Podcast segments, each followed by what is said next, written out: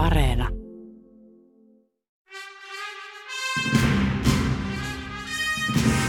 Maailmaan mahtuu paljon hienoja kirjoja ja upeita elokuvia. Mutta monestako hienosta kirjasta on onnistuttu tekemään upea elokuva? Kirja vs. Leffa esittelee teospareja, joissa leffaversiot vetävät vertoja alkuperäisteoksille. Kirja vs. Leffa. Toimittajana Jarmo Laitaneva. Tässä niin kuin mennään siihen vaikeaan vaiheeseen, mikä on niin kuin rockbändin tarinassa, että entä sitten kun tavallaan se sun sun musagenre ei ole enää muotia ja sun levyt ei enää myy niin paljon. Sä oot totta kai rikas ja ihmiset niin tuntee sut ja mm-hmm. sä voit tehdä keikkoja, mutta et mitä sitten tapahtuu, niin nämä muistelee sellaisesta positiosta käsin vähän niin kuin sitä, mikä oli silloin se heidän niin kuin Ja aina. sitten kun tehtiin elokuva ja tämä oli niin suosittu ja yhtäkkiä Kyllä. nuoret löysi uudestaan tämän bändin, hmm. niin nyt kuinka sollakaan stadionkiertue Jenkeissä. Tavallaan tämä The Dirt on nyt mahdollistanut heille kahden comebackin ja isolla rahalla. Mä pystyn lukemaan sen niin, kuin niin että – että okei, en mä edelleenkään tykkää tästä bändistä, mutta hyvin tehty kirja ja sä pystyt mm. lukemaan sen niin, että no mä rakastan tätä bändiä, että onpa hyvin tehty Esimerkiksi kirja. kun Lordissa kirjoitetaan tota, niin, uutta kirjaa ja multa, multakin tuossa vähän kyseltiin muistikuvia kah, noin 20 vuoden takaa, niin eipä sitä enää oikein vaan muistakaan, että miten se just meni. Ei tässä kuitenkaan kaikkia naisia mitenkään uhreina esitetty, vaikka ehkä ne pöydän alla suihin ottavat naiset oli vähän niin kuin sellaisia, että se on ilmeisesti tapahtunut, mutta se alleviivattiin niin kuin pari kertaa. Kyllä siellä on niin kuin niin kuin todella niin kuin härskisti käytetty hyväksi niitä bändereitä, mutta samaan aikaan ne bänderit on käyttänyt erittäin härskisti myös hyväkseen näitä bändijätkiä.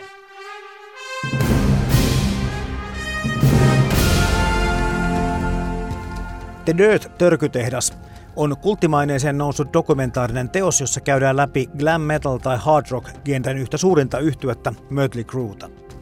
Kirja herätti ilmestyessään suurta kohua suorasukaisella ja inhorealistisella kuvauksellaan – Jackass-taustainen Jeff Tremaine ohjasi 2001 ilmestyneestä kirjasta elokuva vuonna 2019.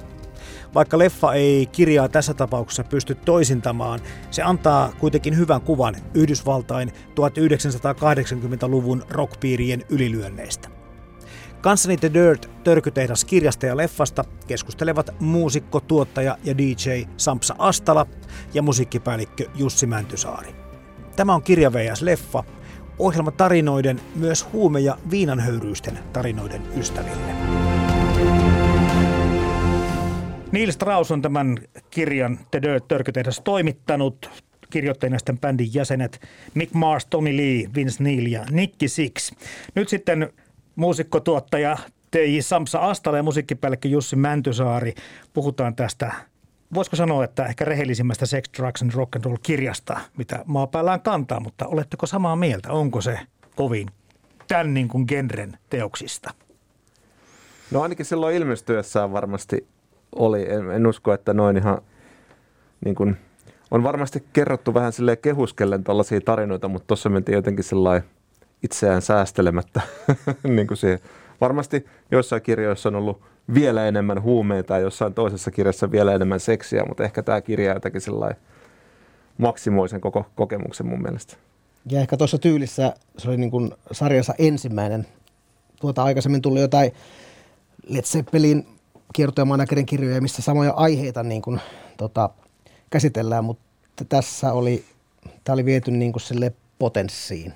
Tämä oli viety potenssiin, kyllä. Ja tämän jälkeen on tullut niin kuin, tämän tyyppistä – niin kuin bändihistoriikkia on ruvennut tulee aika paljon enemmän sitten. Kyllä, ja näiltäkin Vesseliltä osalta on ilmestynyt muita kirjoja, jotka sitä vähän valottaa ehkä eri kantilta tai samaa aikaa, samaa tarinaa. Kyllä.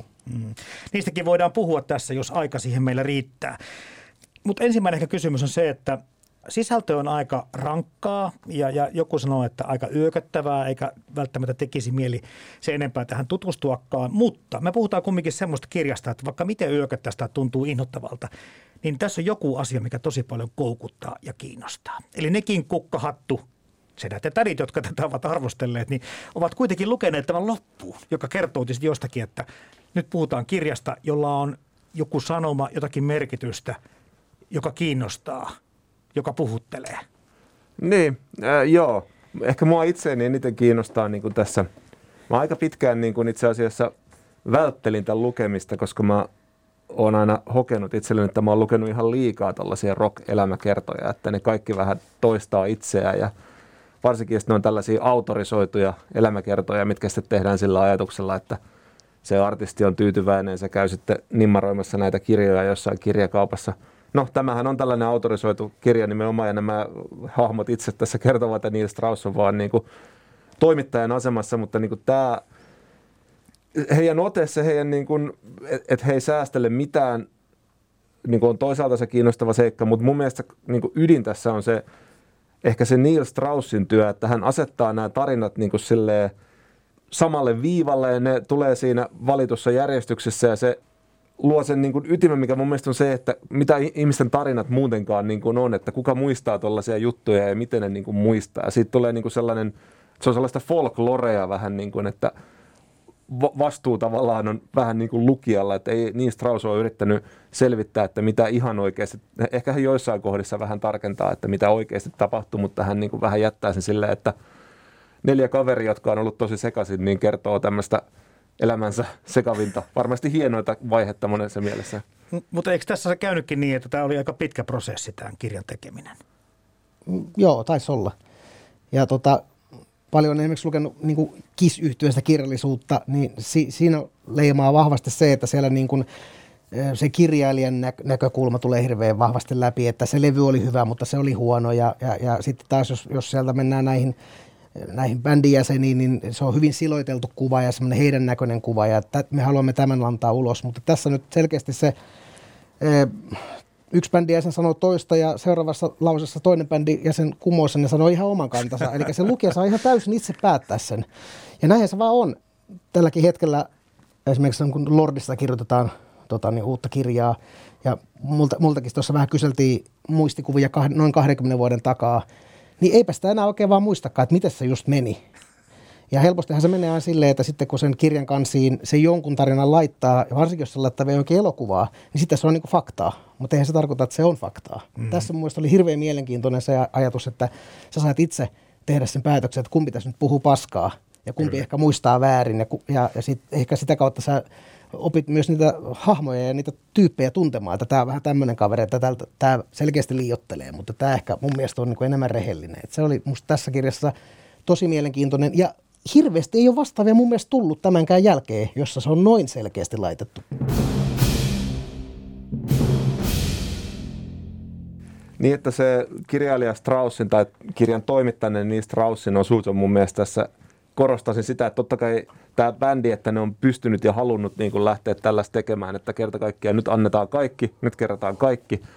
Mutta jotenkin se, mitä siinä ei kerrota, on silleen myös mielenkiintoista, että se eh, niin kuin tulee tällainen kuva sellaisista rokkareista, jotka on niin kuin selkeästi elänyt sen kukkeimman vaiheen sitä bändiä. He vähän niin kuin muistelee taaksepäin ja sellainen, se hahmo mua kiinnostaa myös siinä, miten ne niin kuin, koska se kirjahan ei niin kuin enää sitten vastaa siihen niin paljon. Elokuvassa, mihin mennään myöhemmin, oli tehty tällainen Hollywood-loppu tavallaan, että sitten trrrt, 20 vuotta myöhemmin ja tosi upea niin kuin jäähyväiskeikka. Mutta tässä niin kuin mennään siihen vaikeaan vaiheeseen, mikä on niin kuin rockbändin tarinassa, että entä sitten kun tavallaan se sun, sun musagenre ei ole enää muotia ja sun levyt ei enää myy niin paljon. Sä oot totta kai rikas ja ihmiset niin tuntee sut ja mm-hmm. sä voit tehdä keikkoja, mutta että mitä sitten tapahtuu, niin nämä muistelee sellaisesta positiosta käsin vähän niin kuin sitä, mikä oli silloin se heidän niin kuin hulluin aika ja se jotenkin on tässä myös tosi kiinnostavaa, niin kuin, että se ei ole tosiaan sellainen – mainitsit Samsonin kiskirjat vaikka, niin niin. Kun, en ole lukenut mielestäni tai muistaakseni yhtään, mutta voin hyvin kuvitella juuri, että miten se niin kuin, on tehty joita tänäkin päivänä, jos menee niin kuin kirjakauppoihin, niin suurin osa kirjoista on sellaiset, että se yhtiön logo on siinä ja se on virallinen niin kuin kirja. No niin kuin fanikirjoja periaatteessa, mutta tässä on tämmöinen sosiaalinen ulottuvuus tässä myöskin tämmöinen sosiaalipsykologinen ulottuvuus. Erittäin tärkeää. Siis joo, tämä ei ole poliittisesti korrekti tämä kirja ollenkaan, niin mä vähän veikkaan, että sä myöskin Samsa tarkoitit sitä, että osa niistä bändielämän kerrosta on sillä tavalla tehty vähän niin kuin puhuttelemaan vähän liian laajaa joukkoa. Joo. Et, et, et sieltä on niin otettu pois tai jätetty kertomatta asioita, mitkä saattaa pikkusen niin kuin aiheuttaa vielä enemmän pahennusta, mutta tässähän on sitten niin kuin levällään suurin piirtein koko elämä kaikilta jätkiltä. Ja sitten oli mielenkiintoinen kohta, mistä on kirjoitettu, niin se tosiaan bändi ei ollut hirveän niin kuin hyvässä suosion kohdassa. Ja tota, niin siellä oli vähän, ei ollut bändi kasassakaan niin kuin orkis, orkis lineup, niin siellä oli vähän sellaista katkeruutta havaittavissa. Kyllä. Että tämän kirjan menestyksen myötähän yllättäen sitten bändi kokosi yhteen ja lähti erittäin menestyksekkäille kampakiertoille ja, ja näin poispäin. Että sekin on niin kuin musta hyvä, että jos ton olisi kirjoittanut ton kirjan aikaisemmin tai myöhemmin, niin se saattaisi olla vähän eri kuulosta. Mä kiinnitin tuohon samaan asiaan myöskin huomiota siinä, että, että ne jututhan ei mene ihan yhteen. Kun samasta tarinasta yksi kertoo ja kohta toinen jatkaa tai käy läpi samaa juttua, mitä on tapahtunut, että kuka löi ketä ja minkä takia, niin se on ihan eri syyt ja seuraukset ja muuta. Musta se oli just sen takia hiton kiinnostavaa, koska näinhän se menee. Säkin sanoit tuossa, että ei ole enää sun Samsa helppo muistella 20 vuoden takaisia Lordin aikoja, niin jokaisella jutulla on aina se, vähintään se kaksi eri puolta. Ja tämä kirja on senkin takia ansiokas, että lukija saa tosiaan sitten ehkä päättää itse, että kenen puolella on, onko kenenkään, mutta sitten myöskin tämä Niels Strauss onnistuu siinä, että hän ei arvota. Hän ei niinku laita sitä järjestykseen, kuka näistä olisi vähän fiksumpi tai vähän niinku älykkäämpi tai jotenkin moraalisesti parempi ihminen kuin muut ne on samalla viivalla. Ja se hienosti myös tota, niin vastakkainasettelee, tai se, kun joku sy- syyttää jotain, niin hän on sitten soittanut tälle Joo. tyypille, että menikö tämä näin, ja vähän, vähän tota, niin, kyselee. Ja, sit, ja sekin on minusta erittäin mielenkiintoinen, että kun se jää ilmaan, sitten sä voit itse tehdä sen päätöksen tai olla tekemättä. Että tota, musta oli erittäin kekseliäs ja hirveän vähän sitä niin kuin edelleen, niin kuin käytetään nykyään. Et itse häiritsee tosi paljon, siis mä oon lukenut todella paljon ja vielä tuosta tosta niin kovana kasari rock kautta kasari niin kuin tukka heavy hair metal. Tosta, niin kuin, mä oon lukenut kaikki noin rätit ja Poisonit ja muut. Viimeisimpänä tämä Nothing But a Good Time, mikä kertoo koko sitä Sunset Strip vuodesta 81 vuoteen 91, koko sitä ajasta. Niin mua on aina häirinnyt se, että kun se jengi on ollut niin sekasi, ja silti ne muistaa pikku tarkasti kaikki, että missä ne oli, mihinkin kelloaikaan ja miten se meni. Ja en mä muista, vaikka mä oon ollut täysin selvin päin niin kuin kymmenen vuotta sitten varmasti? jossain. Voitko va- tässä no, niin. En tietysti ihan kaikkea voi muistaa. Mutta joo, niin, että se, se versio mikä on, niin se on vaan versio. Mm. Mm. Mutta se on varmasti myös tämän kirjan arvoja, niin kuin, että sillä on, että se on hyvä kirja, koska mulle, niin kuin, mä oon syntynyt vuonna 80, mä oon nyt 41-vuotias, ja mulle niin kuin, ensimmäinen sellainen musatyyli, mikä iski isommin, oli jo metalli, mutta se ei ollut enää niin kuin tämä kasarihevi tai tukkametalli, vaan se oli niin kuin tavallaan ehkä myöhempi metallika ja sitten varsinkin grunge, mikä Amerikassa syntyikin vähän niin kuin vasta iskuna tälle niin kuin Los Angeles tällaiselle, mitä Mötley Cruekin edusti hyvin koristeelliselle kukkoilevalle tyylille. Ja ne oli tällaisia niin kuin likaisia flanellipaitaisia kundeja, sitten soitti grungea. Mutta Samsa, sä oot tavallaan elät ja hengitettä tyyliin, mutta sullekin tämä ei silti sille, että, sua, että nyt Mötikästä on annettu huono kuva Mötley Cruesta. Mä pystyn lukemaan sen niin, kuin niin että – että okei, en mä edelleenkään tykkää tästä bändistä, mutta hyvin tehty kirja ja sä pystyt mm. lukemaan sen niin, että no mä rakastan tätä bändiä, että onpa hyvin tehty kirja. Että se on tavallaan myös, voi antaa kreditin tälle kirjalle siitä, että tämä pystyy Kyllä. näyttämään sen niin tuollaisessa valossa. Niin ja mä olin, mä olin siis fani ennen kuin mä luin tätä kirjaa, että enhän mä tiennyt näistä asioista. Että totta Joo. kai niin kuin suosikin sivuilta näkyy vähän jotain girls, girls, girls, siellä ollaan vähän bikinityttöjen kanssa ja ajetaan Harley Davidsonilla, tämmöiset asiat. Mm. Mutta onhan tämä nyt ihan, ihan toista, sitten se kirja. Että kyllähän se oli se, että wow, että, että ajetaan tällaista ollut. Että sitten pikkupoika aina unelmoi niin rokkitähtöydestä ja mitä kaikkea siihen kuuluu, että on kato limutsiinit ja on systeemit isolla, mutta ei sitä niin tajunnut, että se voi niin noin isolla olla. Tämä vetovoima tähän kirjaan, kun mietitään, niin tässä on tullut jo moni asia esille. Ja yksi on varmaan tämä autenttisuus ja yltiörehellisyys siinä mittakaavassa, kun se nyt kukaan muistaa oikein. Mutta kuten sanottua, niin tässä Niels Strauss on antanut kaikille tasapuolisesti mahdollisuuden kertoa oman versionsa. Mutta mitä kaikkea muuta tähän teidän mielestä sisältyy tähän hienouteen? Koska tämä on tällä tavalla tehty ja bändikirjoja ei kyllä, niitä ei liikaa ole ja tämän, tämän maine on edelleen kova.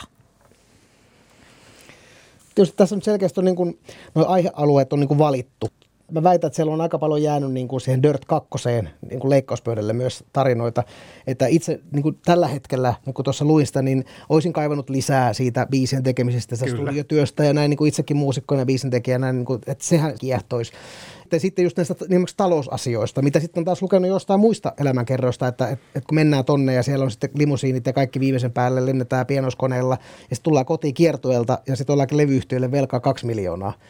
No okei, tuossa sivuttiin sitä, että Mick Mars oli niin kuin koko aika niin kuin rahaton, koska ex-vaimot vei kaikki fyrkat ja näin, mutta, mutta et siinä ei niin kuin käyty sitä, että, että kuinka, kuinka se tuommoinenkin rockibändi tuommoisella biletysmentaliteetilla, niin, niin se tuhlasi enemmän kuin se tienasi kuitenkin.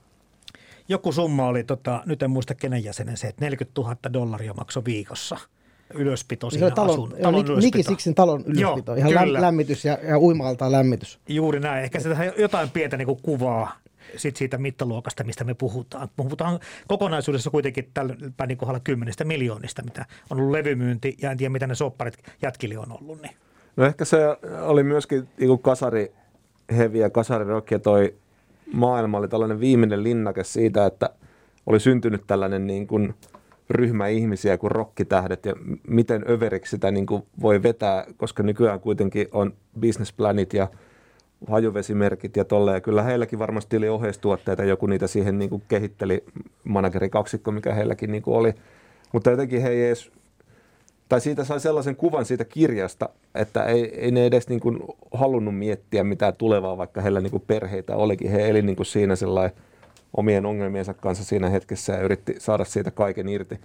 Toki sitten kun lähestytään sitä 90-lukua siinä kirjassa niin kuin loppupuolta, kun John Corabi tulee laulemaan hetkessä aikaa yhtyeeseen ja näin, niin sitten iskee niin kuin enemmän sellainen realiteetti, että levyyhtiö ei ole enää niin, niin kuin kiinnostunut. Mm-hmm. Mutta sellaisena ajankuvana se on mun mielestä myös hieno, ää, että he niin kuin yritti ja onnistui siinä, että miten överisti pystyy elämään, että saako ne rahat tota noin, niin tuhlattua. Onhan sellaisia tarinoita ollut sen jälkeenkin paljon, mutta jos yritän tämmöistä niin kuin, jonkunlaista yleistystä saada siitä ajasta. Ja kyllä se hyvin se toinen manageri siinä sanoi, että, että paljon on ollut näitä bändejä niin poisuneita ja muita, jotka sitten niin yrittää ja ne heittää väkisin se telkkari sieltä hotellihuoneen ikkunasta, mutta että, että, että mötikä jätkillä ne vaan oli sellaisia, että ne ei niin kuin edes yrittänyt, ne vaan oli. Et jostainhan se käytös niin kuin tulee muustakin kuin siitä, että se on jotenkin siistiä, että he kaikki kertoo eri tavalla vaikeista suhteista vanhempiinsa, että joillain ihan oikeasti aika traagisia, joillain vaan sitten, no kaikkien vanhemmat on vähän viallisia ainakin aina lasten mielestä, mutta tota noin, niin Mutta nyt kun Jussi sanoit ton, niin puhutaan pari hetkeä siitäkin, koska, koska mäkin kiinnitin huomiota siihen, että vaikka muuten tässä kirjassa ei mun mielestä niin kuin mennä selittelyyn, mutta sitten tämä kaikkien traumaattinen lapsuus – anteeksi, niin Tomi Liillä oli vanhemmat ja ku- niin kutsuttu normaali perhe, mutta hänellekin sitten oli semmoisia traumaattisia kokemuksia mukana. Niin mulle tuli vaan sitten mieleen se, että, että onko tässä niin kuin tämän kirjan ehkä pieni heikkous, että, että lähdetään hakemaan kuitenkin vähän niin kuin selityksiä sit siihen, miksi jätkät käyttäytyy tällä tavalla.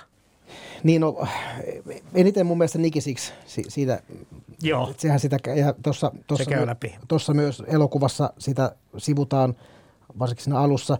Musta tuntuu, että eh, Nikisiksi on kyllä henkilönä paljon laskelvoimampi kuin mitä hän antaa ymmärtää. Ja, ja, ja tuossa, niin kuin, ajatellaan, että hän on kuitenkin, hän on bisnesihminen. Hän, hän neuvotteli itselleen, bändilleen kaikki levytysoikeudet. Ja tuossa vähän sivutaan sivulauseessa koko tämä prosessi.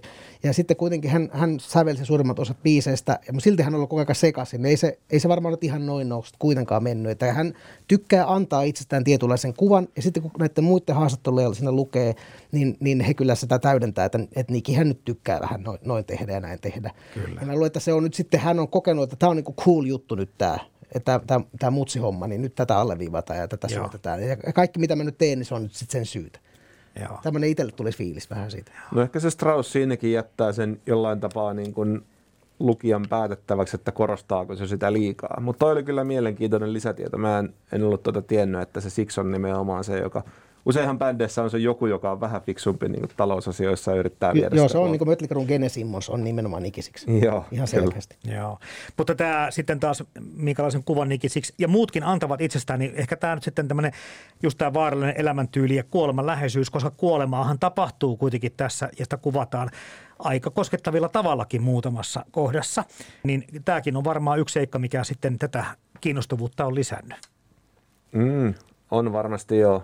Ehkä niin kuin traagisempaa on tietenkin Vince Neilin, kun hänen lapsi, Kyllä. lapsi kuolee, mutta suomalaisia myös tietysti koskettaa Hanoiroksi, vaikkakin britti paljon, mutta kuitenkin hänen niin kuin, kuolema mm. siellä. Sitten tuli mieleen semmoinenkin juttu, kun tuossa, mä luin nyt tämän toisen kerran tämän kirjan ja sitten katsoin vasta sen leffan näiden kahden lukukerran jälkeen, että kaikissa kirjoissa se ei päde eikä kaikissa leffoissa, mutta tämä kirja olisi hyvä lukea ennen tätä elokuvaa. Mitä mieltä siitä olette? onhan se elokuva. Niin. Siinä on vielä enemmän valittu tietyt näkökulmat ja si, siinä on se tietty, tietty niin kuin, se on se yksi taso, että ei siinä, siinä ei missään nimessä mennä pintaa syvemmälle eikä siinä näytä sitä vastakkainasettelua eikä anneta vaihtoehtoja katsojalle, että mm. kumpi tässä nyt on oikeassa.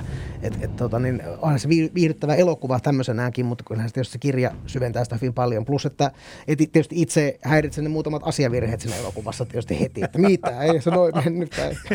Siitä saat kertoa Samsa kohta lisää, mutta mennään hei Samsa Astala, Jussi Mäntysaari tuohon elokuvaan. 2009 äh, tuli ensi iltaan Jeff Tremanin ohjaamana. 2001 oli tämä kirja, eli jonkin verran tietysti tässä käytiin kai muistaakseni myöskin sitä vääntöä siitä, että mihinkä oikeudet menee ja kuka sen, sen leffan saa tehdä. Mm-hmm. Mutta sitten tota, tuli elokuva lopulta ja sanotaan näin, että niitä kritiikkiä, mitä itse olen lukenut, niin huomattavasti parempi elokuva oli kuin ikään kuin etukäteen ajattelin. Ja vähän niin kuin pelkäsinkin, että mihin ongelmiin sortuu elokuva, joka yrittää matkia tai tehdä sitä samaa, mitä kirjassa on onnistuttu tekemään. Mutta ei, ei, ei semmoista katastrofia ei onneksi tullutkaan.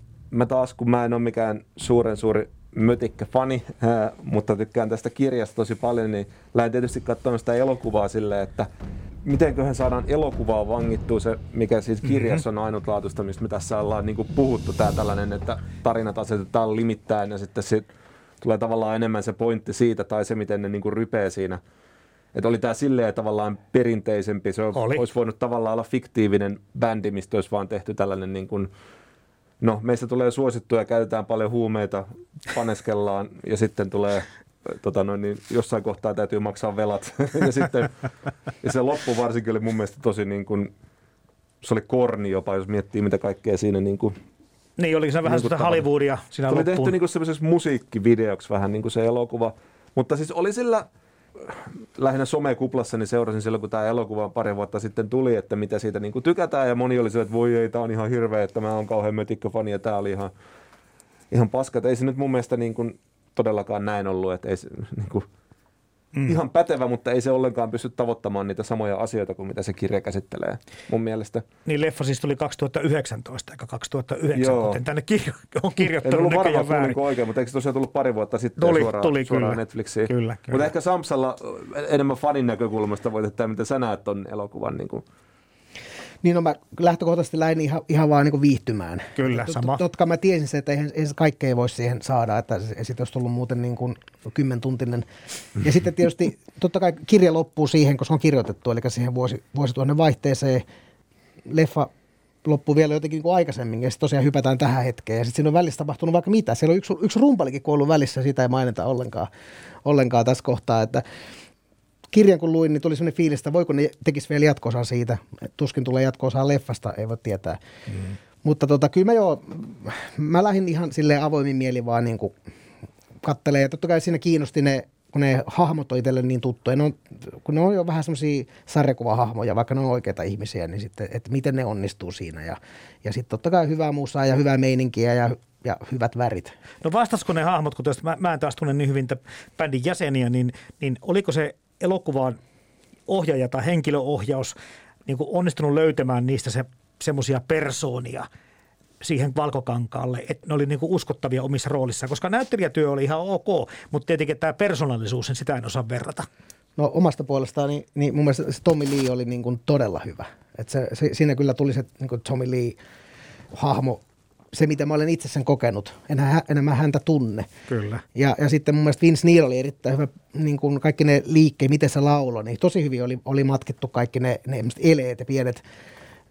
Pikkasen, pikkasen häiritsi ehkä jotenkin se, no se Mick Marso hahmona varmaan ehkä, ehkä hankalin noista ollut näytellä, että se on, tietysti se ei ole myöskään niin räiskyvä persona. Että oli vähän semmoinen pökkelö siinä. Kyllä per, perukkinsa kanssa. Ja sitten, sitten se Nikisiksissä mua väkisinkin häiritsi se, siinä se, että että että se Niki on nyt vähän taas itse varmasti siinä vähän vaikuttanut, että minkälainen, että hän on ehkä antanut pikkasen itsestään taas liian silotellun kuvan tuossa. Että mun mielestä se ei ihan mennyt siihen, että et tossakaan se Nikisiksi ei näyttänyt ehkä ihan sitä omaa itseään. Että se on vähän taas se tämmöinen itselleen semmoinen fiilis, että, että pikkasen oli pettynyt siihen päähahmoon. Noista näyttelystä on pakko kysyä. Tuossa mainittiin toi Mick Marsia näytelyt Ivan Reon. joka, joka tota, mun mielestä näyttelijänä on kyllä tosi kova ja, ja tässäkin niin kuin tekee hyvän rooli, mutta sitten mä mietin, että mitä hänelle oli niin kuin, niin kuin siihen, niissä puitteissa, mitä hänelle oli annettu, mutta, mutta just tässä se, että minkälainen hahmo siihen käsikirjoitukseen on kirjoitettu tähän Mick Marsille, niin veikkaa, että se ei ollut ihan ehkä sitten niin, niin kuin laaja, mitä tämä Ivan Reon olisi voinut omilla taidollaan tuoda esille, mutta mm. ilman sitä ilmiselvää perukkia mun mielestä hän tekee niin kuin tässä ehkä parhaan suorituksen tässä porukassa. Joo, samaa mieltä. Ja mä myös kiinnitin sen verran, niin kuin Tommy Lee on ollut reality-ohjelmissa ja muussa esillä, että mun mielestä se näyttelee kyllä tavoitti myös sen Tommy Lee siinä, mutta Mick Mars taas kerran sen perusteella, mitä nyt kirjasta ja muuta hänestä ymmärtänyt, niin kyllä se niin kuin tunnisti siitä, mutta niin en tiedä. Tosiaan ehkä vaikein hahmo tehdä. Kyllä. Ja se näyttelijä oli jopa liian sellainen niin kuin ilmaiseva, vaikkei kovin ilmaisevasti näytellytkään. Se oli pikkasen sitä tapettia siellä kuitenkin taustalla. Niin että, että, että siitä olisi kuitenkin voinut siitä hänen alkoholismistaan ja sitten siitä, kuinka ne, kuinka ne tota, niin vaimot vei sen fyrkat. Että et, et, tavallaan mun ne oli niitä hänen draagisia. Eikin, totta kai se hänen, hänen sairautensa tuotiin siihen sitten, sitten niin kuin, mutta että käytännössähän se bändillekin paljastui vasta – paljon myöhemmin. Niin, eli hän ei tätä tietoa tosiaankaan jakanut Ei se sitä alussa. hirveästi niin, Joo. että, tuossa leffassa se muka tuotiin heti alkuun. Selkärankan reumako hänellä oli vai mikä se reumatismi oli, mikä? Ilmeisesti se on edelleen. Tuossa kerran se on ainakin jo leikattu, mutta Kyllä. käytännössä siellä niin kuin kasvaa koko aika selkärangan ympärillä jotain betonia. Joo. Baker Colson oli tämä Tommy Leen mainio myöskin esittäjä. Douglas Booth oli näyttelijän nimi, joka Nicky Sixin roolia näytteli, ja tuon Vince Neilin roolissa niin Daniel Weber. Mitäs tykkäsitte taas sit siitä? Itse jäin miettimään, että olisiko se auttanut, että siellä olisi ollut sitten tämmöisiä Tom Cruise-maisia hahmoja, ikään kuin tunnettuja vetämässä niin kuin yleisöä paremmin. Musta tuntui jopa paremmalta niin, että siinä oli vähän oudommat näyttelijät. No samaa mieltä. Että niin, Joo, varmasti niin kuin oikein ratkaisu, koska ihmiset kuitenkin miettii niitä jo, jo, jo tuntemiaan hahmoja, että se olisi tuntunut niin kuin – olisi vienyt sitä kokemusta pois, jos se ei joutuisi miettimään vielä jonkun tunnetun kasvon ohi. Koska tiedän nyt tässä joku, sehän oli tämä Mick Marsin näyttelijä, nyt en nimeä muistan, tuli Games of Thronesissa. Mm. Se, joo, se, se, jotain, jotain joo. kavereita, niin sekin vähän niin kuin ä, häiritsi. Niin kuin vaikka se ei ole kaikille tunnettu, mutta niin. se on Game of Thronesista aika tunnettu Joo. hahmo. Joo, sen hahmon, se on niin vahvan veemäinen hahmo siinä Game of Thronesissa, että se vähän niin kuin aluksi vei sitä ajatusta niin kuin muulle. Mua kiinnosti, ennen kuin kysyt seuraavan kysymyksen, ehkä voisin kysyä itse Samsalta, että kun tuossa selkeästi ne, ne live, live-soitot, mitä he niin kuin soitti, oli tietenkin soittu jossain studiossa, mutta tiedätkö, että kuka ne oli niin kuin soittanut ja oliko siihen kiinnitetty paljon huomioon? Ja Mä en tiedä yhtään, että kuka ne on niin soittanut. Jotkut kasvottomat studiomuusikot. Niin Mutta ei se mun korviin huonota kuulosta. Niin, niin semmoisen kysymys, että niin. kun se sulle niin kuin siltä, että sen pitää soundata tavallaan. Joo, mä en tiedä, yhtään, en tiedä yhtään, että kuka nyt, nyt en edes muista, että, että varmasti siellä soi niinku oikeata musaa, mutta mitä oli sitten tehty, niinku, varmaan nämä livepätkät oli sitten tehty uusiksi. Että, Joo, että, että oliko se varmaan se lopputekstissä luka, kuka ne laulaa ja kuka Shout ne soittaa. the Devil, ne ainakin. Joo, sitten oli niitä kaikki, tietysti niitä alkutreenausjuttuja ja joo, joo. Mm. Mutta, että, mutta sitten taas, jos mennään niinku siihen niinku kuvalliseen maailmaan, niin siellä oli siis erittäin hienosti tehty esimerkiksi tuota Looks That Kill, siitä videosta otettu niitä todella samoja juttuja. Ja mm. sitten oli, oli myös toi uh, Wildside videosta – niin otettu todella tarkkaan niitä, koko totta kai lavat ja, ja lavasteet ja systeemit, mutta myös ne, miten ne liikkuu, missä kohtaa ja, ja missä toi ihminen tekee siinä videossa noin ja näin. Niin ne, ne niin kuin itsellä nosti pointseja, että hienoa, että on niin kuin katottu ja tehty pieteetillä. Toi on tärkeä pointti se, että, että semmoinenkin ihminen varsinkin, joka ei bändiä tunne eikä tarinaa tunne, että jos se ajankuva on uskottava ja kun sen lopputekstien päällehän tulee niistä bändistä kuvia ja tästä näistä esittäjistä kuvia, niin ne oli kyllä yllättävänkin mun mielestä samanlaisia. Joo, ja sitten tuli jostain videostakin, tuli se oikea niin tuli. video ja sitten tuli niin kuin Kyllä, kyllä, niin, kyllä, hyvin matkittu toi, toi oli hieno. hieno. Mutta noista, kun kysyt taas Jussi noista, kuka soitti elokuvassa, niin mun mielestä ne, ne musiikilliset yhteisölliset hetket oli kyllä ehkä kuitenkin kivointa niin kuin antia silloin, kun ne jätkät sattu studio sen verran selvinpäin, että ne pystyi jotain tekemään. Mm. Niin se leffa kulki niillä hetkillä. Jo siitä oikeastaan hetkestä lähtien, kun Vince Neil tuli siihen koelaulamaan siihen bändiin, niin se heti alkoi niin kuin elää se leffa. Kyllä se yksi levy, minkä he teki enemmän selvimpään, Samsa voit nyt sanoa, kun ne muista levyn nimeksi. Va- tai ainakin muistat, että siinä kirjassa oli yhteen levyyn enemmän tyytyväisiä kuin muihin, että kerrankin me keskityttiin tähän. Niin, se oli Dr. Feelgoodille, mikä oli heidän ainoa, ainoa jenkki ykköninkin sitten. Niin, Joo. kyllä. Ja se tuntui siinä kirjassa jotenkin semmoiselta niin kuin, tavallaan onnellisimmalta hetkeltä niille kaikille, koska niillä oli totta kai ongelmia taustalla ja niin kuin takana ja edessäpäin, mutta ne tuntui niin onnellisilta siitä, että ne sai keskityttyä siihen, että se muuten se musiikki oli silleen, että ai vittu mennään tekemään ja ollaan, vaikka oikeasti tota, ne, niin kuin kaikki heidän levynsä, ei nyt kuitenkaan mitään huonoja levyjä ole, että kyllä ne on joutunut siihen keskittymään ja on tehty hyviä biisejä, mutta he itse vaikutti niin tyytyväisiltä mm. nimenomaan siihen. Mutta tossakin oli muistaakseni kirjassa vielä viisi niin palas siihen, että ei jumakauta sekin pätkä, niin ihan turhaan olin selvinpäin koko, koko tuota prosessin, että se hyvää bailuaikaa meni hukkaan vähän niin kuin hänellä siinä.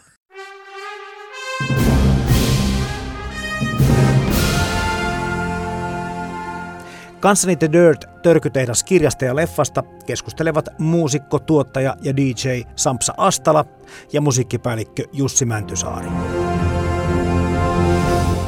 Jos mietitään nyt tästä kohtaa niitä suurimpia eroja kirjan 2001 ja leffan 2019 välillä, niin, niin mitä te nostaisitte sieltä esiin? Muuta kuin tietenkin tämä ajanjakso oli eri, niin kuin oli puhetta tuossa alussa jo, että ei kuvaa ihan samaa pätkää.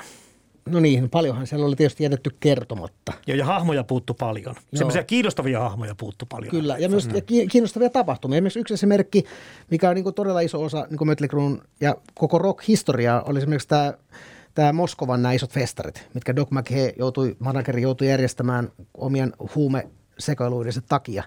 Että missä oli sitten niin kuin Bon Jovit ja Ossi Osbornet ja Skid ja, ja Scorpion sitten kaikki. Ja tämän seurauksena sitten äh, he suuttuvat, kun Bonjovilla oli pyrot ja ne saisi ottaa yöllä valoilla, ja mutta Mötley Crue ottaa päivällä, niin antoi tälle managerille kenkää sen takia. Niin se oli leffasta, leffasta kokonaan pois. Kyllä. Et siitä olisi saanut hirveän herkullisen, mutta varmasti myös erittäin kalliin, koska se, jos, jos nyt jos pitäisi se Moskovan lavat ja kaikki tehdä uudestaan, niin se on saattanut olla ihan vaan niin kuin sitten tuottaja sanoi, että eiköhän me toimi jätetään pois. Niin, käsikirjoituksesta se sivu lähtee ensimmäiset. Se on vaan semmoinen nice to have. Joo. No varmaan kun elokuva käsikirjoitusta lähdetty tekemään, niin ne on eikä sieltä jumpannut, että mistä elokuva kertoo, ja se kertoo selkeästi niiden niin kuin, ehkä niiden Nickin ja Tomin ja Vinsin niin kuin keskinäisistä ongelmista tavallaan. Mm-hmm. Se oli se, mikä kulki siinä juonen keskellä ja se kun ratkesi, niin sitten tavallaan elokuva loppui, mutta kuitenkin se kirja, kun se kerran on niin kuin elämäkerta eikä niinkään juonellinen tällainen niin kuin draaman kaadellinen teos, niin se nyt kertoo, mitä kaikkea muuta heille niin kuin tapahtui. Tuossa oli vaan valittu se draamallisesti herkullisin asia. No ehkä sekin on voidaan kysyä, että olisiko vaikka niitä naisasioita voinut ottaa yhdeksi omaksi niin kuin isoksi sivujuoneksi. Vaikka sillä Mick Marsilla. Niin kuin. Mm. Että siinä olisi tullut se semmoista, mä en halua, että heitä pilkataan tässä, mutta että semmoinen niin kuin surullisen hahmon ritari, mikä siitä kirjasta vähän tulee niin kuin niistä kaikista, että ei voi sanoa, että olisi välttämättä niin kuin pahoja, mutta heille vaan on tapahtunut niin hirveästi pahoja asioita sekoiluidensa seurauksena. Ja jotenkin se sellainen niin kuin, trakikoomisuus jäi siitä elokuvasta ehkä kokonaan, kokonaan niin kuin pois. Että ihan onnistuneesti varmasti kuvasi niitä niin kuin jännitteitä, mitä niiden välillä mm. oli, mutta siinäkin, että oliko ne oikealla faktoilla ne jännitteet, niin on tehty eri asia. Se tekee tässä kirjasta varmasti just sen syvemmän kokemuksen, kun se henkilöitä taustotetaan paljon paremmin, mutta sitten tämä, niin kuin sanottu, elokuva perustuu vähän siihen ryhmän dynamiikkaan enemmän. Että siellä ei mm. taustaa tulekaan esille samalla tavalla. Siksi mä sanoin tuossa alussa, että tässä ehkä erityisesti palvelisi se, että kirja olisi luettu ennen kuin leffan kattoo. Joo. Sä voit täyttää ne tyhjät kohdat, Juuri mitä sinne näytetään. Mm. Että kyllähän tuossa tietysti, niin kuin, no tuossa on semmoinen bändi, jolle on tapahtunut enemmän kuin monelle bändille yhteensä. Että siellä on oikeasti ollut sitä niin kuin kuolemaa ja vankilaa ja kaikkea mahdollista – sitten se niin helposti menee silleen, että no okei, mistä me lähdetään? No tosta me ainakin lähdetään, että toi, toi rattioppana tappoi yhden ihmisen ja ton lapsi kuoli ja toi jo veti yliannostukseen ja näin. Mutta sitten sinänsä jännänä, sitten kuitenkin edetty kokonaan pois Tommy Lee, Pamela Anderson. Ja, ja no tämän takia hän joutui neljäksi kuukaudeksi vankilaan, kun hän kävi Pamela Andersonin käsiksi. Niin se on jätetty kokonaan pois tuosta, mikä on kuitenkin yksi niitä ranskalaisia viivoja, mitä Tom bändin kanssa aina puhutaan. Mm. Joo, Pamela Anderson puuttu siitä ja tota, ei toi sitten tämä neljä vuotta bändissä laulunut John Corabi kanssa saanut sinne muuta kuin kerran kasvottaessa leffassa vilahtaa ja, ja sitä ei sen kummempaa. Niin kuin, vähän puhuttiin, mutta se jotenkin sivutettiin elokuvassa myöskin. Niin se oli vaan siinä, että, että näytettiin, että tuli uusi laulaja ja, ja sitten tota, ei ollut yleisöä ja sitten sit, niin hommat uusiksi. Se on kaikki perspektiivistä kiinni, koska mä kun tosiaan – Ysärillä rupesin enemmän ostamaan äänitteitä, niin Huittisissa, mistä mä oon kotoisin, niin siellä S-Marketissa oli se Mötley Crue, nimenomaan tämä John Corabi-levy, minkä kansikin on tietenkin jo Ysäri-tyylinen, eikä niinkään sellainen kasarihevi. Ja minähän sitten ostin sen, kun siellä niin harvoja hevi kasetteja oli. Ja mulle pitkään se oli niin kuin Mötley Cruuta. Sitten myöhemmin vasta tiesin, että ah, okei, okay, tämä bändi on ollut tavallaan tätä ennen suuria. Heidän musiikki oli vähän eri tyylistä. Ja, t- ja tässä, kohtaa, tässä kohtaa täytyy sanoa, että se on yksi bändin vahvimmista levyistä. Mm-hmm. Ja, ja siinähän, nehän teki sitä tosi pieteetillä. Ne teki sitä niin kuin vuoden ylikin vissiin. Ja, tota, ja itseni mukaan lukeen tiedän paljon Mötley Crue-faneja, jotka pitää, että yksi Mötley Crue parhaista kokonaisuuksista. Totta kai se sound up, se on paljon hevimpi, mm-hmm. se on erikoinen laulaja ja, ja se, ei, se ei ole tavallaan klassista äh, Mötley Crueta, mutta on meillä Deep Purplekin. Hirveästi on niinku erilaisia laulajia ja, ja jokaisella on omat suosikkinsa. Mm. Mutta tota, joo, mutta ymmärrän, miksi se on jätetty pois, koska se ei ole hirveän, se ei ole vaan niin seksikäs kohta tota, tota hommaa. Toki meille faneillehän se olisi hirveän mielenkiintoista saada elokuva pelkästään John Corabiajasta. Eikö niin kuin silloin 2000-luvun lopulla tuli se palulevy, eikö sekin ole, se on aika hyvä levy myöskin, niin kuin sellainen mötikkä skaalalla vai mitä? Ei vaan sitten sen jälkeen tuli se... Ne, Saints of Los Angeles, koska se tuli. Joo, joo se, mm. no se tuli sitten tässä niin kuin tämän comebackin jälkeen, niin, että kun ne sitten laittoi takaisin. Mutta sitten sen tuli välissä kaiken näköistä Generation Swine, mikä oli ihan ihmesseko. Ai se, joo, ihan kyllä, omituinen. Että sen piti olla se ensimmäinen, se The Comeback-levy, että nyt kato lähtee. No ei lähtenyt. No sitten sit lähtee rumpalia ja sittenhän, sittenhän taas ihan y, yksi niin kuin perus OK-levy, sitten siinä on vähän eri rumpalia ja muuta. Ja se, mutta tuossa kohtaa ollaan selkeästi undergroundista, ei olla enää niin kuin ihan päivien lehdissä.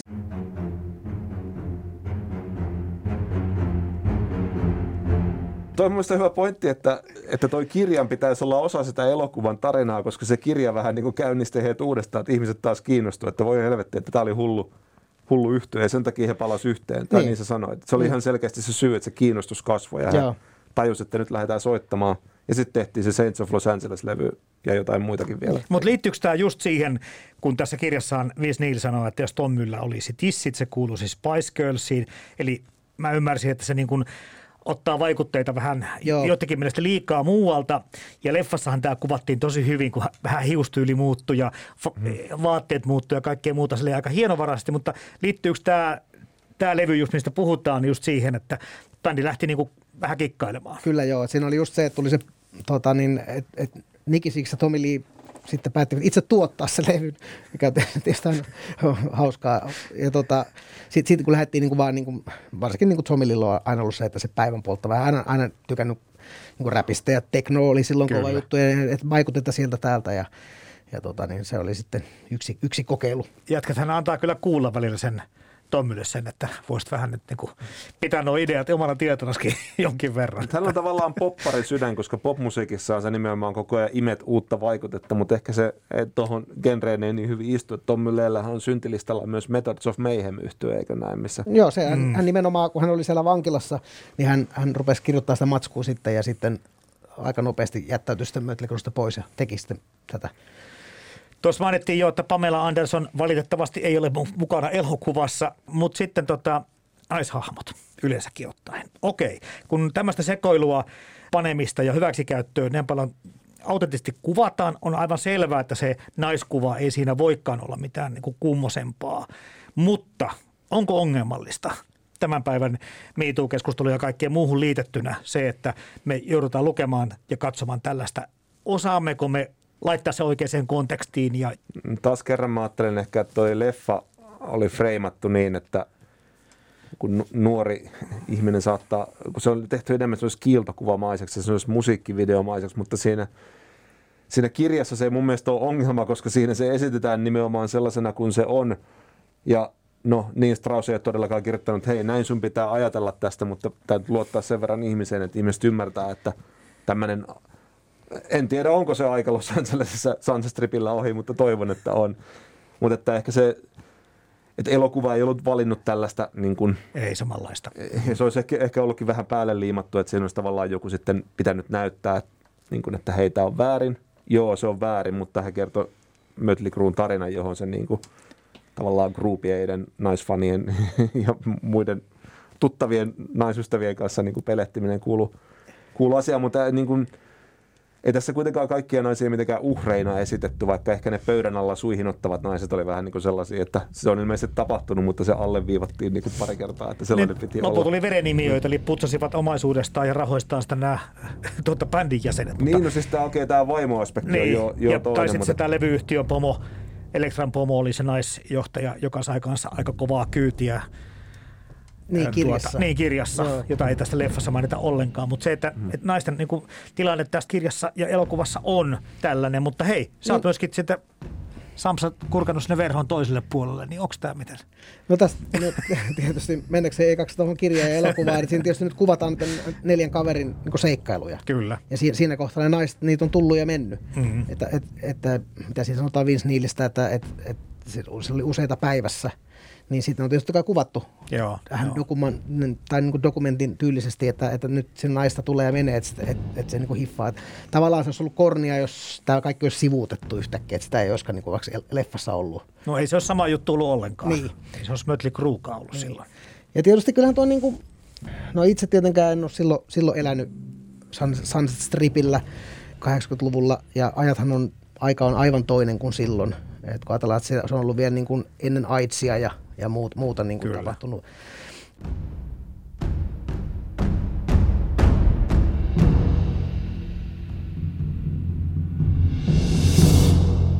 Mutta jos nyt ajatellaan niin omia kokemuksia maailmaa kiertänyt, niin kyllähän se Amerikka ja ne amerikkalaiset tämmöiset naiset tai jotka, jotka bänd- bändejä katsomassa, niin on ne aika erilaisia kuin esimerkiksi Euroopassa.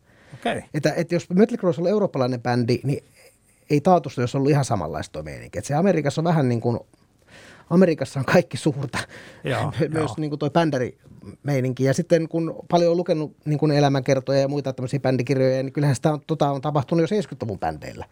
Niitä Samo, noita samoja ta, niin kuin tarinoita on siellä. Että kyllä siellä on niin kuin, niin kuin tod- todella niin kuin härskisti käytetty hyväksi niitä bändereitä, mutta samaan aikaan ne bänderit on käyttänyt erittäin härskisti myös hyväkseen näitä bändijätkiä. Mm. Että, että se, on, se on myös niin kuin molemmin puoleista. Hirveän vaikea ottaa kantaa, kun ei sitä tiedä, mutta että itse tämän nyt näen vaan semmoisena niin kuin ajankuvana myöskin. Tämmöinen kuuluisa bändäri, jolta on tullut myös tämmöinen oma elämäkerta, mistä on paljon. Siinä on tullut itse asiassa useampikin. Joo, kyllä tavallaan, että ne on ihan mielenkiintoisia tarinoita verrata tuohon, että ei, automaattisesti mun mielestä ne kaikki naiset ei ole siinä uhreja, mutta joo, nykysilmin se on varmasti ongelmallinen niin kuin asetelma sillä lailla käyttää sitä valta-asemaa siihen, että saa seksiä. Me lähdettiin liikkeelle tuosta Neil Straussin mainiosta kynästä tai hänen tavastaan toimittaa tätä tekstiä.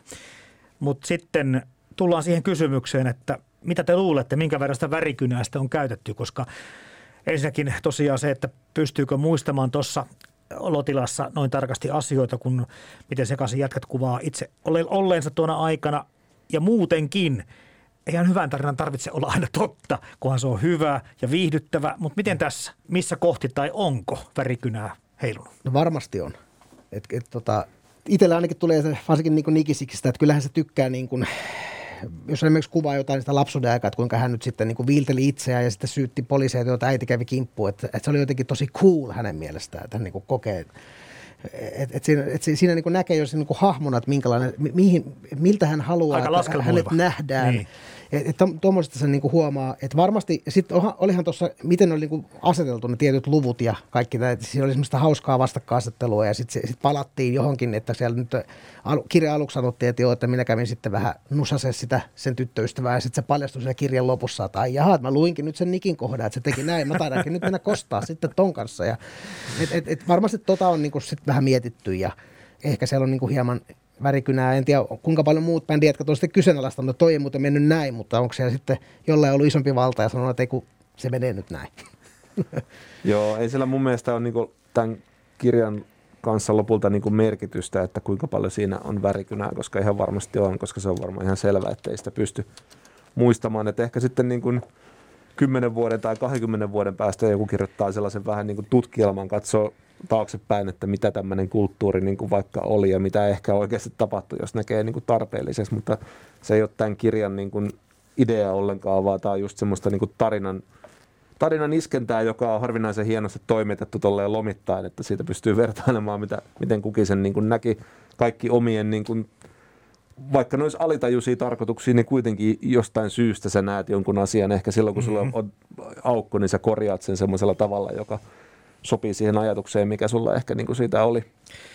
Tuossa jo Samsa Astala kerroitkin tuosta Jenkeissä käymisestä tai rundaamisesta ja kenties niistä faneistakin. Mutta sitten kun miettii, että toi glamourin kuvaus myöskin tässä onnistuu mun mielestä, vaikka se traagista onkin, niin paikka paikoin aika hienosti. Mutta sitten oot päässyt Lordin kanssa kuitenkin nauttimaan tämmöistä maailmanmaineesta ja meiningistä, niin onko se, voisiko sitä elokuvan sanoa, että se niin kuin sillä tavalla on kuitenkin pääosin totta, jos se kuvaa tämmöistä toimintaa, mitä nyt sitten niin kuin huippubändit tai menestyneet orkesterit tuolla maailmalla kohtaavat? No joo, tietysti meillä tuli vähän se, se suuri eroavaisuus, että meitä ei niinku juuri tunnistettu. Niin. Me oltiin niinku vapaalla, vapaalla. Mutta tota, onhan siinä paljon, paljon semmoista totta. Sitten siinä myös näkyy sitä, sitä musabisneksen, että kun sä olet, sä olet kuuminta hottia ja tuot vaikka levyyhtiölle paljon rahaa tai managementille paljon rahaa, niin sitten sä päästä aika, aika helpolla. Kun ajatellaan, että se kännissä ajat kolari ja pari tyyppiä menee tosi huonoa kuntoa ja yksi vielä kuolee, niin sä selviät, että sä oot kuukauden niin vaan vankilassa. Se kuulostaa kyllä vähän väärältä, niin. aika paljonkin itse koska, koska oli, oli iso kiertoa tulossa ja kaikki, kaikki maailman systeemiä tulossa ja fyrkkaa piti saada, niin mm. päästiin vähän niin kuin jonon ohi. Että tota... Mutta tuleeko erityiskohtelua? Oletteko te saanut bändinä tuolla No ei, no ei, tietenkään, ei tietenkään mitään tollasta, mutta aina, aina jotain. Aina, ainahan sä pääset sitten vähän viippitiloihin ja, ja hirveästi on niin moikka moikka tuttuja ja kaikki siinä vähän kiehnää. Mutta sitten kun tulee se itsellekin se hetki, että sitten kun tuli, tuli kenkää takamukseen, niin ei tullut enää pikkujoulukutsuja levyyhtiö klökäreihin. Että, että, se, että niin kuin konkreettisesti totahan se sitten niin on. Mitä, mikä tuossa tietysti olisi ollut kiva kuvata, kun siinä kuitenkin se, ne oli koko aika nousjohtainen se Kyllä ja mitä kirjassa musta hienosti kuvataan. Ja sitten sinne se Dr. Feelgood, todella iso juttu. Se siihen vielä koko ajan levy ja vielä rundattiin ja hyvä meininki sitten tulee se riidat ja laulaja lähtee ja, ja sitten uusi hyvä levy, musiikillisesti erittäin hyvä levy ja ketään ei kiinnosta. Niin mm. to, toihan olisi ollut erittäin herkullinen elokuvassa, mutta kun sitä herkkoa on niin paljon, niin se, se, se olisi jätetty elokuvassa selkeästi pois. Tai se on aika nopea leikkaus siinä vasta.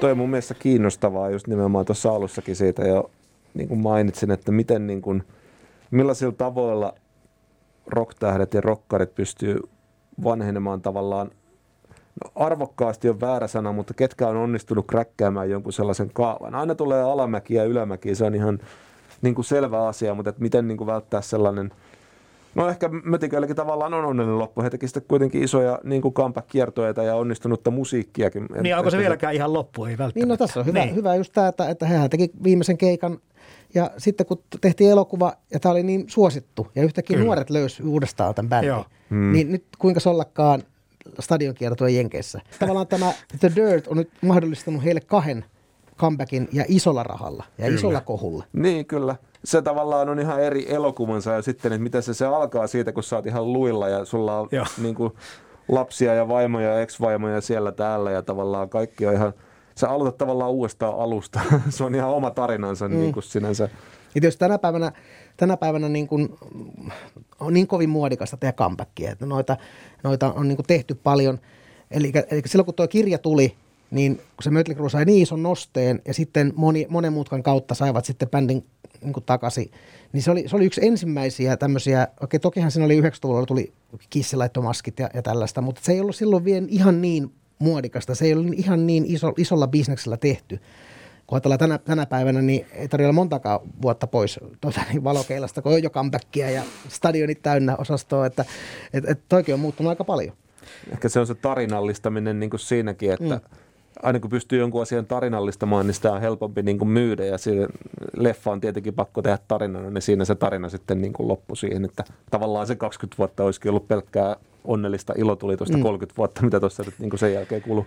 Niin, onnellista ja onnellista, kun miettii sitä, että aina kun pannaan enemmän kuin yksi ihminen yhteen, niin, niin väkisikin syntyy jossain vaiheessa jotain ristiriitoja ihmisten välille.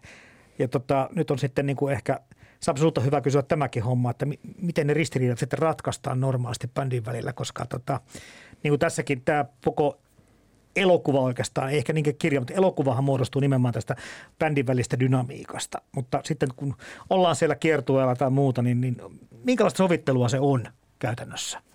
Hirveän vaikea sanoa, niin kuin, että on, on vain yksi ja oikea. Se niin riippuu niistä henkilökemioista. Se riippuu niin paljon, mikä se on se bändin – että jos on niin kuin selkeästi bändi niin kuin Bon Jovi, niin kyllähän me tiedetään, kuka se pomo siinä on. Kyllä. Ja jos se jollekin ei sovi, niin ovi käy aika nopeasti. ja sitten niin kuin, että soittajat tietää paikkansa. Ja tietysti tuommoisessa bändissä, missä ollaan oltu jo niin pitkään, niin, niin sitten se on, se on ainoa tapa. Sitten kun ollaan, ollaan tämmöisessä tilanteessa, että, että siellä on niin kuin tasa, ollaan niin kuin tasavertaisia ja on vaikka, vaikka just tämmöinen Lennon McCartney, tämmöinen, on niin kuin kaksi vahvaa personaa, jotka parhaimmillaan saavat aikaan erittäin hyvää musaa ja hyvää meininkiä, mutta pahimmillaan se on niin kuin ihan kamalaa. Että se niin riippuu siitä, että mikä se on se mikä se on se. Tai sitten onko se tämmöinen, että siellä on vähän ulkopuolella, se on joku manageri tai joku, joka on se hirveän vahva tyyppi, joka pystyy pitämään sen bändin niin kuin reilassa. Mutta demokratia ei sinänsä ehkä välttämättä toimi. Eihän se toimi ikinä. Niin. Kun se, se, on, niin kuin, se on ihan sama kuin jääkiekkojoukkueessa, kaikki olisi niin maalintekijöitä, niin voit kuvitella, että ei se pärjää se joukkue. Se pitää olla joka, jokaisella semmoinen oma tontti, ja, ja, ja sitten kun sen kaikki tajuu, niin silloinhan se bändi toimii hienosti. Jos on tämmöinen valta tyhjä, niin joku sen sitten ottaa. Ehkä se on surullisempaa, jos se joku on manageri, että ehkä se kuitenkin toimii paremmin, että se on niin. vaikka kaksi bändiä jäsentä. Tai... Niin. Mm. Niin, no Mötikässä ehkä ei ole semmoista, no en tiedä, onko sun mielestä Nikki Six niin kuin sen bändin pomo tavallaan? Onhan se. Niin. Onhan se selkeästi. Että se on kuitenkin se mastermind siellä niin kuin kaiken takana. Mutta, tota, niin, mutta sitten siinä sen kivasti ne täydentää. Et kun, taas sitten kun Mick Mars, niin kuin varsinkin siinä niin kuin bändin alkuaikoina, niin se osasi hyvin tuoda sitä kitarra, kitaran soittoa siihen niihin Nickin biiseihin. Ja, ja sitten, sitten tietysti Vince Neil hän on aika vähän osallistunut myös biisin tekoon. Että hän hoitaa sen ja sitten, ja sitten taas niin kun ajatellaan musiikillisesti, niin mun mielestä koko Mötley Crue on se Tommy Lee. Että se, et ilman sitä Tommy Liita, niin ei se, ei se ikinä olisi tullut niin musiikillisesti noin iso juttu. Se, se rummutus on niin kuitenkin koko sen, se poikkeaa koko siitä genrestä. Jos kuuntelee mitä tahansa muuta ton aikakauden niin bändiä, niin se Mötley Crue erottuu tällä Tommy Leen rumpujen soitolla ihan täysin. Se on sinänsä niin kuin harvinainen yhtye, kun normaalisti me tiedetään bändit, isoja bändejä, me tiedetään U2 sen Bono ja me tiedetään Kissis on Gene Simmons ja Paul Stanley ja ja, ja on, on näitä, mutta me ei tiedetä niin kaikkia tyyppejä. Niin Mötley Crue on sinänsä omituinen bändi, että se kuuluisin kaveri on, on se rumpali ehkä, ja se toiseksi kuuluisin on se basisti. Ja se laulaja ja kitaristi, mitkä on normaalisti niitä tunnetuimpia, niin ne on niin kuin ne ehkä ne vähän ei niin tunnetut. Totta. Mutta samaan aikaan koko aika, koko aika nyt, nyt viime, no nyt, nyt vi, ei tässä nyt ole montaakaan viikkoa, kun oli, oli koronan jälkeen Vince Neil päässyt soolobändin kanssa lautelle ja oli ollut aika turpeassa kunnossa ja olikin sitten ääni pettänyt ja lähtenyt kesken kaiken pois, niin siitä hirveät koko niin kuin tämmöisen classic rock sivustojen ihan pääuutisia, että, kuinka, että miten, miten olisi mahtanut mennä stadionkiertoon, että tos, Vinsa tuossa kunnossa. Että se edelleen koko ajan se herättää tunteita, se on ylittää uutiskynnystä ja, ja sitten se on niin mielenkiintoista, onko ne tajunnut sen vai eikö ne tajunnut, mutta onhan siinä jotain maagista tuossa nelikossa. Siis jotenkin, jotenkin ne, niin kuin, miten, ne, miten ne palaset osuu, miten ne, se neljä kun ne on yhdessä, niin se, se jotenkin, se soundaa hyvältä ja, ja, ja jotenkin se on niin kuin mystinen kokoonpano. Tota, sä oot soitellut itsekin kaiken muun musiikillisen uran lisäksi tätä Mötley Crue-musiikkia, mutta suomeksi. Mitäs tämä Mötikkä-niminen tuota, kokoonpano, niin mistä tämä on sanonut alkunsa? No lyhyesti, tämähän oli just kun oli tämä Mötley Crue se viimeinen keikka ja kiertue, mihin he laittoi oikein nimetkin paperiin, että nyt ei ikinä tehdä comebackia. niin, tota, niin, noin vuosi siitä, siinä uuden vuoden tienoilla, mitä ne vuodet nyt meni sitten, oliko se, että 16, kun ne lopetti vai 15, sitten sit se tuli siinä 16-17. Mm. Ja Yle näytti sen sitten koosteen siitä keikasta, se on 50 minuutin. Ja sitten tässä oli Kalle Niemen tekemät niin kuin suomennokset. Ne ei ollut ihan suorat suomennokset, mutta ne oli silleen niin kuin loppusoinnulliset suomennokset ja, niin kuin, ja erittäin hauskat. Muistan, kun katsoin sitä, niin naureskelin, että, että nämä on niin hauskat nämä sanat. Ja sitten siitä aika nopeasti, se oli sunnuntai-ilta, kun se tuli. Maanantaina oli sitten hirveä kohu niin kuin tämmöisissä niin kuin omissa kaveriporukoissa ja muissa, jotka nyt seuraa Mötley Crueta ja muuta, niin osa, osa, osassa oli hirveän hauskaa ja osa oli ihan raivona, että ei näe, että suomentaa.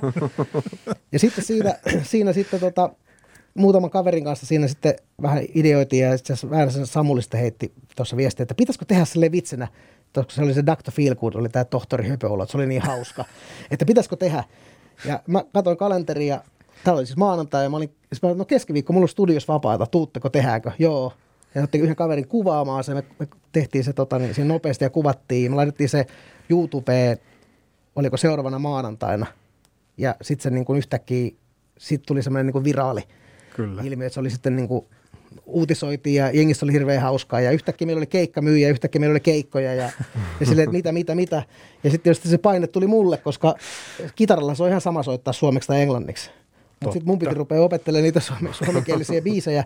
Plus, että meiltä puuttu, meillä, siinä oli kuitenkin vaan, oli, oliko siinä kahdeksan biisiä. Joo. Eikä me tunnettu Kalle Niemeä mitenkään ja laitettiin sitten Kallelle varovasti viestejä, että voisiko se kääntää meille pari ekstra biisiä.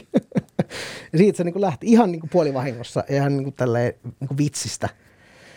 Mutta tämäkin on osoitus siitä, että ilman tätä kirjaa, ilman tätä elokuvaa, niin tätä mötikkää ei olisi ollut Ei tullut. olisi, ei olisi mm. ikinä. Dirt loi mötikän myös Kyllä, Kyllä. kyllä. kyllä. välillisesti. No se on selkeä, että jengi tuntee ainakin nimeltä Mötik Ruun. Voiko sitä jotenkin kiteyttää sitä tähän loppuun nyt sitten Sapsa Astala ja Jussi Mäntysaari, että miten iso ilmiö, miten tärkeä ilmiö Mötlik Ruu on ollut omassa genressään, miksei sitten ihan yleisemminkin. No omassa genressään selkeästi on mm. ollut. Et jos ajatellaan, että ensimmäisiä hard rock bändejä, jotka niin kuin oikeasti menesty pop-listoilla, niin kuin esimerkiksi Jenkeissä. Et olihan Zeppelinit tällaiset, mutta ei ne ollut koskaan lista ykkösiä esimerkiksi. Toki, toki levyjä myytiin paljon. Mutta että se omalla laillaan oli yksi niistä bändeistä, joka loi sen koko genren.